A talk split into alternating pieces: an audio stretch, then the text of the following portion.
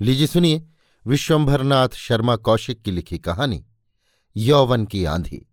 मेरी, यानी समीर गोस्वामी की आवाज़ में। मूर्तिकार अपने कार्यगृह में एक मूर्ति का निर्माण कर रहा था।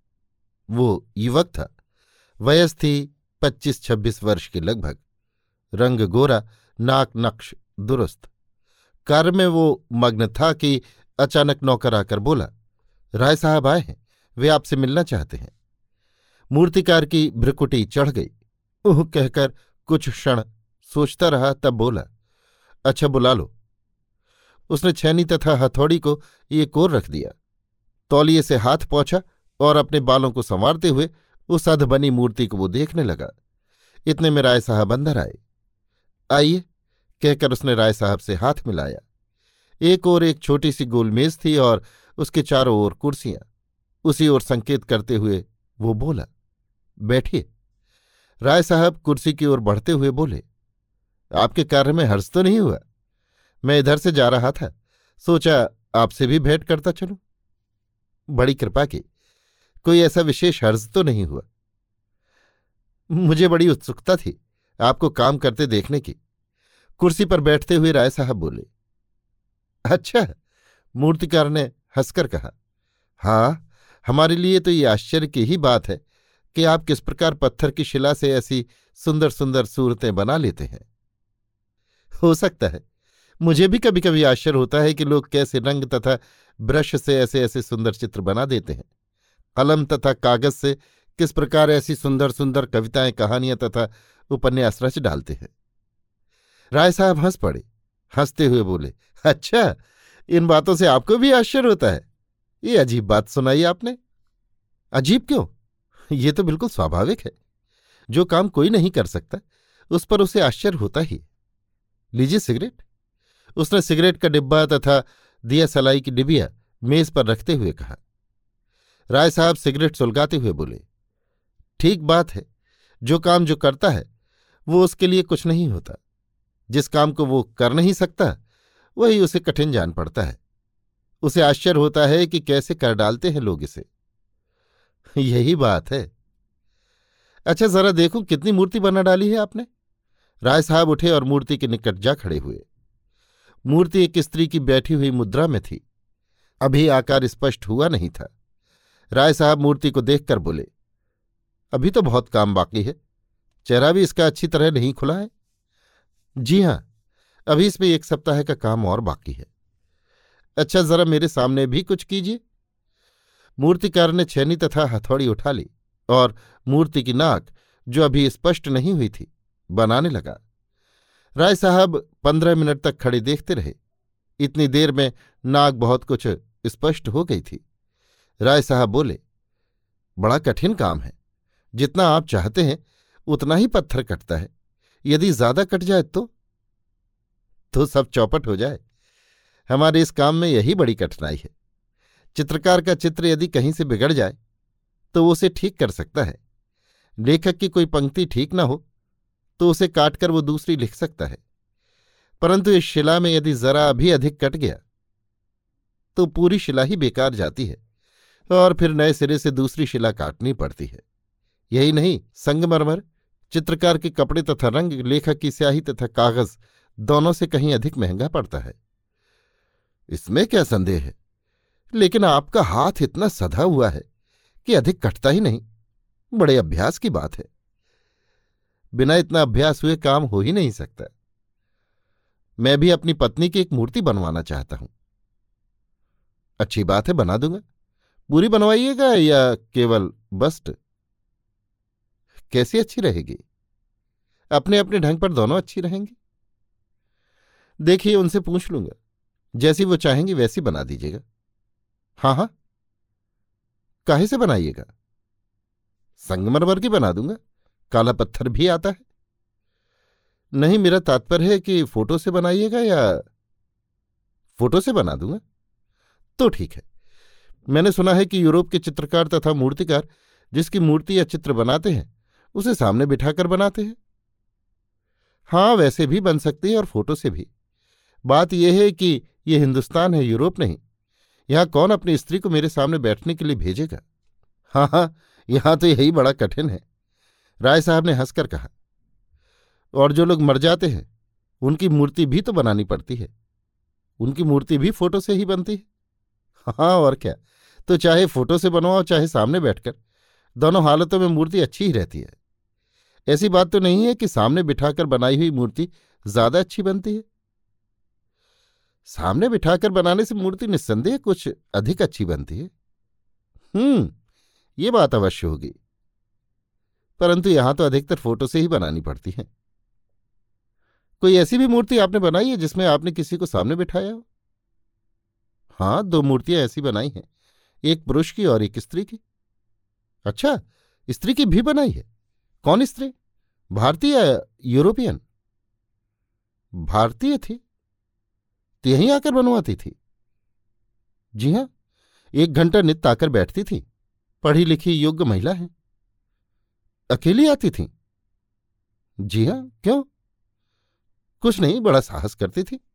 उनके पति ने उन्हें आज्ञा दे रखी थी। बिना पति की आज्ञा के आती कैसे? और इसमें साहस की कोई बात नहीं।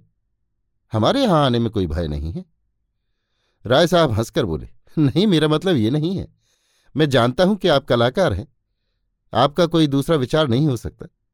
परंतु प्रत्येक आदमी तो ये बात नहीं समझता वो और उसका पति दोनों ये बात समझते थे।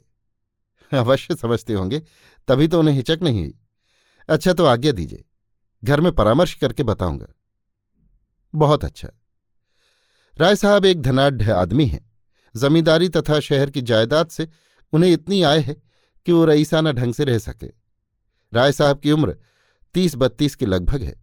गेहूँ अरंग, नाक नक्श साधारण और शरीर दुबला पतला है। राय साहब का परिवार भी छोटा है। उनके परिवार में उनकी वृद्ध माता, उनकी पत्नी, एक विधवा बड़ी बहन के अतिरिक्त और कोई नहीं है। अभी तक उनके कोई संतान उत्पन्न नहीं हुई। उनकी पत्नी की उम्र चौबीस पच्चीस के लगभग है। देखने में सुंदरी हैं। राय साहब अपने कमरे में उपस्थित थे। बाहर से लौटकर कपड़े उतार रहे थे। उनके सामने ही एक गद्देदार काउच पर उनकी पत्नी बैठी थी। राय साहब टाई खोलते हुए बोले, आज मैं उस मूर्तिकार के यहाँ गया था। उनकी पत्नी उत्सुक होकर बोली, गए थे? अच्छा फिर? तुम्हारी मूर्ति की बाबत बात की थी। कैसी बनवाओगी? संगमरमर की या काले पत्थर की? काले पत्थर की किस काम की? भुतनी जैसी लगूँगी। संगमरमर की ही ठीक रहेगी। पत्नी ने कहा यही मेरा भी विचार है। राय साहब ने टाई तथा कॉलर खूंटी पर टांगते हुए कहा, कितनी बड़ी बनाएगा? पत्नी ने पूछा यह तो बनवाने वाले की सामर्थ्य पर है। उसे क्या, उससे चाहे जितनी बड़ी बनवा लो। जितनी बड़ी बनेगी, उतने ही दाम अधिक लगेंगे। तो कितनी बड़ी बनवाओगे? मेरी समझ में दो फिट ऊँची ठीक रहेगी। चाहे बस्ट बनवा लो, चाहे पूरी। बनवाई कितनी लगेगी? मेरे ख्याल से चार पाँच सौ में बन जाएगी। तो बनवा लो। हाँ एक बात और है। दो तरह से मूर्ति बनती है। एक तो ये कि तुम स्वयं जाकर उसके सामने बैठो। इस तरह मूर्ति अधिक अच्छी बनेगी, क्योंकि जिस पोज में वो तुम्हें बिठाना चाहेगा, बिठा लेगा। दूसरा तरीका यह है कि उसे फ़ोटो दे दिया जाए, परंतु उस दशा में जैसी फ़ोटो होगी, वैसी ही वो बना देगा। उसके यहाँ कितनी देर बैठना पड़ेगा? कम से कम एक घंटा रोज तो बैठना ही पड़ेगा। तुम्हारी क्या सलाह है? जैसा तुम चाहो। मुझे दोनों पर विश्वास है। तुम पर भी और उस मूर्तिकार पर भी। राय साहब ने किंचित मुस्कुराते हुए पत्नी के बगल में बैठकर कहा, जैसा तुम चाहो। तुम्हें तो वहाँ जाकर बैठने में कुछ हिचक नहीं है। हिचक क्यों नहीं? हिचक तो बहुत बड़ी है। ये ठीक है कि हम लोग पर्दा नहीं करते, परंतु इतने स्वतंत्र भी नहीं है कि किसी परपुरुष के साथ घंटा घंटा भर एकांत में बैठे? क्यों? डर लगता है क्या? राय साहब हंसकर बोले, डर लगे तो कौन भेजा बात है? पराई नियत का हाल क्या मालूम? ये ठीक है, परंतु तुम्हें दो बातें सोचनी चाहिए। एक तो ये कि उसकी रोजी का मामला है। यदि ये लोग ऐसा करने लगें तो इनकी जीविका बंद हो जाए। दूसरे वो कलाकार है। उस समय वो अपने काम के अतिरिक्त अन्य किसी ओर ध्यान नहीं ले जाता। इसके सिवा तुम अपने साथ नौकर ले जाया करना। जब तक तुम वहाँ रहोगी, वो भी वहीं एक कोने में बैठा रहा करेगा। बात यह है कि जब चार पाँच सौ रुपया खर्च किया जाए तो चीज़ भी अच्छी से अच्छी बननी चाहिए। हाँ ये तो ठीक है। तो फिर वहाँ जाने को तैयार हो? नौकर साथ रहे तो फिर कोई चिंता नहीं। इस तरह मैं अभी देख सकूँगी कि वो कैसे बनाता है। हाँ हाँ तो फिर मेरी राय में कल तुम मेरे साथ चलो। तुम्हारा परिचय भी करा दूँ और मूर्ति आरंभ करने का दिन भी नियत हो जाए। अच्छी बात है। दूसरे दिन राय साहब अपनी पत्नी को लेकर मूर्तिकार के स्टूडियो में पहुँचे। मूर्तिकार ने बड़े आदर सहित दोनों का स्वागत किया। राय साहब बोले, मूर्ति बनना तय हो गया और आपको यह जानकर प्रसन्नता होगी कि ये यहीं आकर मूर्ति बनवाने पर राज़ी हो गई हैं। बात यह है कि मूर्ति अच्छी से अच्छी बनना चाहिए। बड़ी खुशी की बात है। जब ये स्वयं पोज देंगे, तब फिर क्या कहना है? आप देखेंगे कि मूर्ति कैसी बनती है। मैंने निश्चय किया है कि दो फीट ऊँची मूर्ति बनाइए। कैसी रहेगी? अच्छी रहेगी। पूरी या बस्ट? पूरी बनाइए, बैठी हुई। बहुत ठीक। बड़ी सुंदर बनेगी। बनवाई क्या लीजिएगा? मूर्तिकार ने हंसकर कहा, ये आप क्या पूछते हैं? जो चाहिएगा दे दीजिएगा। आपसे क्या कहूँ? आपकी मुझ पर बड़ी कृपा रहती है। आप कई काम मुझे दिलवा चुके हैं। आपसे मैं कुछ नहीं कह सकता। दूसरों से आप ऐसी मूर्ति का क्या लेते? ये आप पूछते ही क्यों हैं? भाई, कुछ आइडिया तो हो जाए। वैसे ये तो मुझे विश्वास है कि मैं जो भी आपको दे दूँगा, आप खुशी से स्वीकार कर लेंगे। आप तो जानते ही हैं, कई काम आपके द्वारा बना चुका हूँ। हाँ हाँ जानता तो हूँ। अच्छा तो मैं ही कह देता हूँ। चार सौ रुपये आपकी भेंट करूँगा। ठीक है ना? ठीक है, आप जो देंगे, ले लूँगा। आपको हानि तो ना होगी? हानि किस बात की? संगमरमर के दाम निकालकर और सब अपने हाथ का काम है। इसमें हानि का प्रश्न ही नहीं है। और ये भी बात है कि आप उचित ही दे रहे हैं, कम नहीं है। तो बस, अब मैं निश्चिंत हो गया। भाई, किसी की मेहनत की उचित कीमत न देने को मैं पाप समझता हूँ। आप बड़े दयालु हैं राय साहब। आजकल बहुत कम लोग ऐसा ख्याल रखते हैं। चलो, ये भी तय हो गया। अच्छा अब तो मेरी समझ में कोई बात रही नहीं। राय साहब की पत्नी बोल उठी, किस दिन से आरंभ कीजिएगा? जब से आपको सुविधा हो। पत्थर है या मंगाना पड़ेगा? राय साहब ने पूछा। पत्थर है। तो फिर जब से कहिए और जिस समय कहिए आ जाया करे। जिस रोज से आने लगेंगी, उसी रोज से काम शुरू कर दिया जाएगा। हाँ समय की बाबत विचार कर लीजिए। दोपहर को ठीक रहेगा। राय साहब ने पत्नी की ओर देखा। पत्नी बोली, तीन बजे आ सकती हूँ। तीन बजे से चार, साढ़े चार तक। बहुत ठीक अच्छा समय रहेगा। तो कल से आऊँ? हाँ हाँ।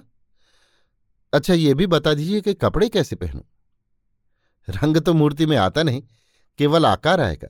उसके लिए आप चाहे जैसी साड़ी पहनावे, चाहे केवल मामूली श्वेत साड़ी हो। अच्छी बात है। राय साहब बोले अच्छा तो अब आज्ञा दीजिए। ये कल से आ जाया करेंगी। दोनों विदा हुए। मूर्तिकार दोनों को उनकी कार तक पहुँचाने आया।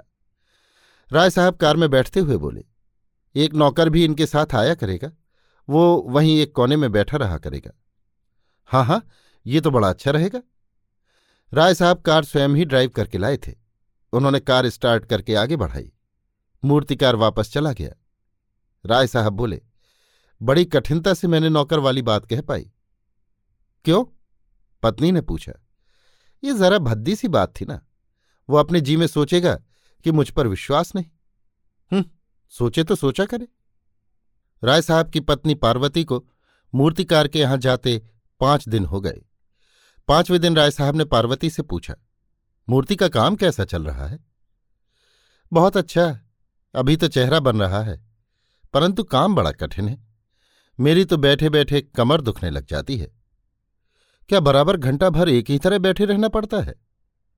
नहीं बीच बीच में वो आराम से बैठने का समय दे देता है, परंतु फिर भी कमर दुखने लगती है। हाँ भाई, नाजुक कमर ठहरी, अवश्य दुखने लगती होगी, राय साहब ने मुस्कुराते हुए कहा। पार्वती शर्मा कर बोली, वाह, और बात टालते हुए उसने कहा, किसी दिन आकर देखो तो चेहरा निकल आवे तब आकर देखूँगा। वो कहता है कि चेहरा निकल आने के बाद फिर इतनी देर बैठने की आवश्यकता न रहेगी। अच्छा अब जाऊँ, समय हो गया। ये कहकर पार्वती देवी उठी और अपने कमरे में चली गई। थोड़ी देर बाद खूब सजी धजी निकली। नीली जारजेट की साड़ी, जिसमें चार अंगुल चौड़ा सफ़ेद गोटा लगा हुआ था और नीला ही जंपर। राय साहब बोल उठे, क्यों? आज श्वेत धोती नहीं पहनी? बात यह है कि लौटते समय जरा लीला से मिलती आऊँगी। उसके यहाँ श्वेत धोती पहनकर कैसे जाऊँ? तो ठीक है। पार्वती कार पर बैठकर स्टूडियो पहुँची। साथ में नौकर था। दोनों अंदर पहुँचे। मूर्तिकार पार्वती की मूर्ति पर ही कुछ काम कर रहा था। पार्वती को देखकर बोला, आइए। मूर्ति का पत्थर जहाँ रखा था, उसके पास ही कुछ दूर पर पार्वती के बैठने का स्थान था। एक छोटे से तख्त पर लकड़ी की एक चौकी रखी थी। पार्वती उसी पर जाकर बैठ गई। उसका नौकर अलग एक कोने में दबक कर बैठ गया। मूर्तिकार बोला हाँ वैसा ही चेहरा घुमाकर बैठिए। पार्वती ने वैसा ही प्रयत्न किया। मूर्तिकार बोला, थोड़ा कसर है। ये कहकर वो पार्वती के पास पहुँचा। उसने एक हाथ उनके चिबुक पे लगाया और दूसरा उनके सिर पर और उनके मुख को ठीक करके कहा, इस तरह। ये मैं रोज भूल जाती हूँ। कोई हर्ज नहीं। कहकर मूर्तिकार अपने स्थान पर आ गया। उसने छैनी तथा हथौड़ी उठाकर काम करना आरंभ किया। दो तीन मिनट काम करने के पश्चात वो पार्वती के मुख को दृष्टि भरकर देख लेता था। ऐसा करते करते एक बार दोनों की आँखें मिल गईं। मूर्तिकार स्वयं मूर्तिवत होकर एक मिनट तक पार्वती की आँखों को देखता रहा। सहसा पार्वती की पलकें झुक गईं और उसके मुख पर लज्जा का भाव उदय हो आया। मूर्तिकार चौंक पड़ा। उसने दृष्टि हटाकर मूर्ति पर छैनी रखी और हथौड़ी से उस पर चोट लगानी चाहिए। परंतु उसके दोनों हाथ काँप रहे थे। उसने छेनी और हथौड़ी रख दी और पास ही मेज पर रखे हुए सिगरेट के डिब्बे से एक सिगरेट निकालकर जलाई। पार्वती की ओर से मुँह घुमाए हुए ही वो उससे बोला, आप भी आराम से बैठ जाइए, मैं जरा सिगरेट पी लूँ। पार्वती सिर झुकाकर बैठ गई। बीच बीच में वो कनखियों से मूर्तिकार की ओर देख रही थी, परंतु वो उसकी ओर पीठ किए चुपचाप खड़ा कुछ सोच रहा था। बीच बीच में सिगरेट पी लेता था। दो मिनट पश्चात उसने सिगरेट फेंक दी और पार्वती की ओर घूमकर बोला हम्म अब बैठ जाइए। पार्वती पुनः पूर्ववत बैठ गई। मूर्तिकार ने एक बार उनकी ओर देखकर शीघ्रतापूर्वक अपनी दृष्टि हटाते हुए कहा, ठीक है। उसने फिर छैनी उठाकर मूर्ति पर रखी और धीरे धीरे दो तीन चोटें लगाईं। उसके हाथ अब भी पूर्णतया अपनी स्वाभाविक अवस्था में न आए थे। उसने मूर्ति पर से छैनी हटा ली। कुछ क्षण पार्वती की ओर देखा, परंतु तुरंत ही उसकी ओर से इस प्रकार दृष्टि हटा ली। मानो उसकी ओर देखते उसे भय लगता है। उसने मेज पर रखे हुए अपने औज़ार के बक्स में से कुछ ढूंढना शुरू किया। इसके पश्चात इधर उधर देखकर अपने ही आप बोला, वो महीन छेनी कहाँ चली गई? इस नौकर से मैं तंग आ गया। ना जाने कहाँ फेंक देता है। इसके पश्चात कुछ क्षण तक इधर उधर देखकर उसने अपने नौकर को आवाज़ दी। उसके आने पर बोला, वो छोटी छैनी कहाँ गई? यही तो थी, सरकार। कल मैंने सब छैनियाँ समेटकर बक्स में ही रख दी थीं। इसमें तो नहीं मिलती। देखो, ढूंढो तो। नौकर ने बक्स में छैनी ढूंढ निकाली। वो बोला, इसी में थी, मुझे मिली ही नहीं। अच्छा जाओ। मूर्तिकार ने पुनः कार्य करना आरंभ किया। अब उसके हाथ काबू में आ गए थे। कुछ देर काम करने के पश्चात उसने औज़ार रख दिए और बोला, बस। पार्वती उठ खड़ी हुई और एक अंगड़ाई लेते हुए बोली, एक तरह से बैठे रहने में शरीर अकड़ जाता है। मूर्तिकार हंसकर बोला हाँ अवश्य थक जाता होगा। चेहरा बन जाए तो फिर आराम से बैठिएगा। कब तक बन जाएगा? बस दो तीन दिन की कसर और है। पार्वती विदा हुई। उसके जाने के पश्चात मूर्तिकार कुर्सी पर बैठ गया और एक सिगरेट सुलगाकर विचार मग्न हो गया। कुछ क्षण पश्चात अपने ही आप बोला, ये क्या हिमाकत है? तौबा। सिगरेट समाप्त हो जाने पर वो उठा और एक अन्य मूर्ति के पास, जो अध बनी थी, जाकर खड़ा हो गया। उसे कुछ क्षण देखकर बोला, अब आज काम नहीं होगा। उसने वहाँ से हटकर अपना श्वेत ओवरऑल एक प्रकार का चोगा, जो काम करते समय पहन लिया जाता है उतारकर खूंटी पर टांग दिया और नौकर को बुलाया। उसके आने पर बोला, स्टूडियो बंद करो। अब काम नहीं कीजिएगा क्या? नहीं, आज कुछ तबीयत ठीक नहीं है, घूमने जाऊँगा। ये कहकर वो स्टूडियो के बाहर आ गया। अब पार्वती प्रायः नित्य ही अच्छी अच्छी साड़ियाँ पहनकर आने लगी। राय साहब ने पूछा, अब वो श्वेत धोती पहनकर नहीं जाती क्या? बात यह है कि लौटते समय घूमती घामती आती हूँ, इसलिए नहीं पहनती। उस दिन वकील साहब की पत्नी मिल गई। उन्होंने सफ़ेद धोती पहने देखकर कहा, ये सफ़ेद धोती कब से पहनने लगी? मुझे बड़ी शर्म लगी। मैंने उस समय कह दिया, जल्दी में जैसे घर में बैठी थी, वैसी ही चली आई। तब से मैं सचेत हो गई। राय साहब हंसकर बोले, तुम स्त्रियों में इन बातों का बड़ा ख्याल रहता है कि कौन क्या पहने हैं। हम मर्दों में ये बात नहीं है। कोई मर्द होता तो सफ़ेद धोती पर कभी कुछ न कहता। औरतें तो झट टोक देती हैं। पार्वती बोली, यही तो बात है। खैर, सब ठीक है। एक सप्ताह और व्यतीत हो गया। इस बीच में मूर्ति का मुखमंडल पूर्णतया बन गया और राय साहब उसे देख भी आए थे। एक दिन, जबकि पार्वती स्टूडियो गई हुई थी, राय साहब किसी आवश्यक कार्यवश बाहर गए। यहाँ से लौटते हुए उनका तांगा स्टूडियो के पास से निकला। राय साहब कोचवान से बोले, जरा रोक देना। कोचवान ने तांगा रोक दिया। राय साहब तांगे से उतरकर बोले, तुम तांगा घर ले जाओ, मैं उन्हें साथ लेकर कार पर ही आ जाऊँगा। कोचवान बहुत अच्छा कहता हुआ चल दिया। राय साहब छड़ी हिलाते हुए स्टूडियो के द्वार पर पहुँचे। द्वार पर उनका नौकर जो पार्वती के साथ आता था, बैठा हुआ था। राय साहब उससे बोले तो यहाँ बाहर कैसे बैठा हुआ है? नौकर ने उत्तर दिया, आज बाबू का नौकर नहीं आया था, सो उन्होंने कहा, बाहर जाके बैठो, किसी को अंदर न आने देना। राय साहब हूँ कहकर अंदर प्रविष्ट हुए। मुख्य द्वार के पश्चात लंबी दहलीज, इसके पश्चात एक और द्वार पड़ता था। इस द्वार पर नीला पर्दा पड़ा हुआ था। राय साहब ने एकदम पर्दा हटाया तो उन्होंने देखा कि मूर्तिकार कोच पर बैठा हुआ है और पार्वती उसकी गोद में सिर धरे लेटी है। राय साहब को देखते ही मूर्तिकार उठकर खड़ा हो गया। पार्वती घबरा कर उठ बैठी। दोनों का चेहरा श्वेत पड़ गया। राय साहब कुछ क्षण तक मूर्तिवत खड़े रहे। तत्पश्चात विषादपूर्ण मुस्कान के साथ बोले, कहिए कलाकार महाशय, ये क्या हो रहा था? मूर्तिकार सिर झुकाए अपराधी की भांति खड़ा था। उसने कोई उत्तर न दिया। पार्वती कोच पर बैठी हुई हिचकियाँ लेकर रो रही थी। क्यों कलाकार महाशय, उत्तर नहीं देते? राय साहब ने गंभीर होकर कर्कश स्वर में कहा, राय साहब, मुझे कलाकार मत कहिए। मैं अब कलाकार कहलाने के योग्य नहीं रहा। ये कहिए कि अब आप कलाकार नहीं रहे तो इस समय आप क्या हैं? आशकेजार मैं आपका अपराधी हूँ, राय साहब, और आप जो दंड दें, उसे सहन करने को तैयार हूँ। बदमाश, कमीने मैं नहीं जानता था कि तू इतना नीच और विश्वासघातक है। मैं नहीं था, राय साहब, मैं नीच नहीं था और न विश्वासघातक। मैंने इसके पूर्व कभी कोई ऐसा कार्य नहीं किया। मैं अपनी कला से प्रेम करता था।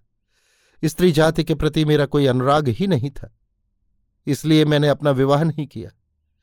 परंतु आपकी पत्नी ने न जाने मुझ पर क्या जादू कर दिया। विश्वास कीजिए राय साहब, मैं अपने हृदय से बहुत लड़ा। कई रातें हृदय से युद्ध करने में मैंने बैठे बैठे काटी, परंतु मैं हृदय पर विजय न प्राप्त कर सका। इस पर मेरा बस न चला और इसने मुझे मिट्टी में मिलाकर छोड़ा। मेरा सब कुछ चला गया। मान गया, प्रतिष्ठा गई, विश्वास गया और मेरी कला भी, जो अब तक मेरे हृदय की वेदी पर आधीन थी, वो भी पार्वती के लिए स्थान खाली करके चली गई। आह, आज मैं सब कुछ लुटा चुका हूँ। ये कहकर मूर्तिकार एक कुर्सी पर बैठ गया। उसने अपना मुँह दोनों हाथों से ढांप लिया और सिसक सिसक कर रोने लगा। राय साहब कुछ क्षण तक चुपचाप खड़े रहे, इसके उपरांत बोले, और साथ ही साथ तूने मेरा भी सर्वनाश कर दिया। निस्संदेह राय साहब, मैं बड़ा पापी हूँ। मैंने अपनी कला का अपमान किया, उसको अपवित्र किया। इतना ही नहीं, उसकी हत्या भी कर डाली और आपके साथ विश्वासघात किया। मुझसे बढ़कर दंडनीय और कौन होकर आए साहब? आप मुझे दंड दीजिए। कोई बहुत बड़ा दंड दीजिए जो मुझे जन्म भर याद रहे, जो मुझे मेरे इस महान पाप का स्मरण दिलाया करे। मुझे दंड दीजिए, मुझे दंड दीजिए। वो पागल की भांति बकने लगा। राय साहब बोले, तुझे मैं दंड नहीं दूँगा, बल्कि, कहते हुए राय साहब लपक कर पार्वती की मूर्ति के पास पहुँचे। पास रखे हुए एक बड़े हथौड़े को उठाकर उन्होंने मूर्ति पर ज़ोर से प्रहार किया। मूर्ति टुकड़े टुकड़े होकर नीचे गिर गई। मूर्तिकार अपना सिर पकड़कर बैठ गया। मानो हथौड़े का प्रहार उसके सिर पर हुआ हो। बोला, आह, राय साहब, ये आपने क्या किया? मेरी वो चीज़ जिस पर मैंने अपनी सारी कला लगा दी, नष्ट कर दी। ओह ओह इसके अतिरिक्त मैं और सब कुछ सहन कर सकता था। आ, ये आपने बड़ा कठोर दंड दिया। यदि वो भयानक दंड है तो तुम इसके पात्र थे। निस्संदेह निस्संदेह मैं अब किसी दया का पात्र नहीं हूँ।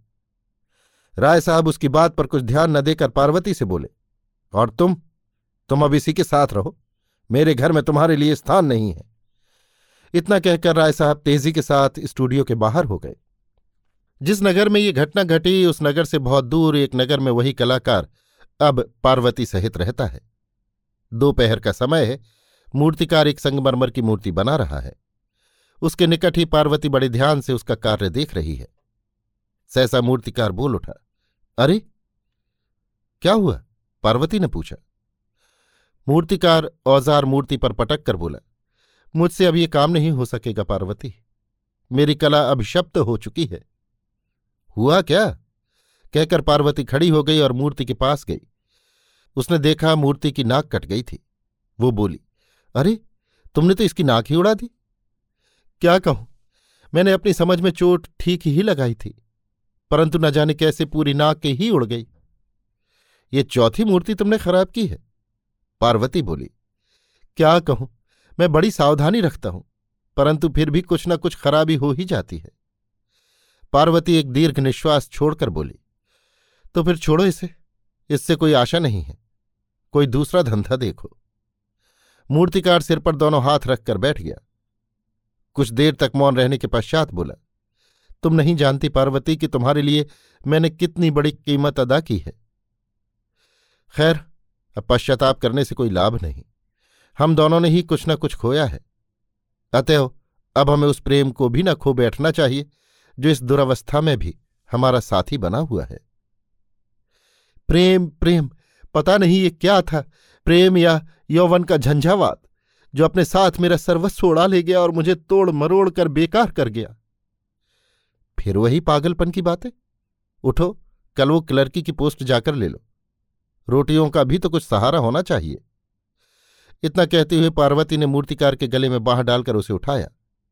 मूर्तिकार पार्वती की ओर देखकर मुस्कुराते हुए बोला, पार्वती, इस अवस्था में तुम ही मेरा सर्वस्व हो।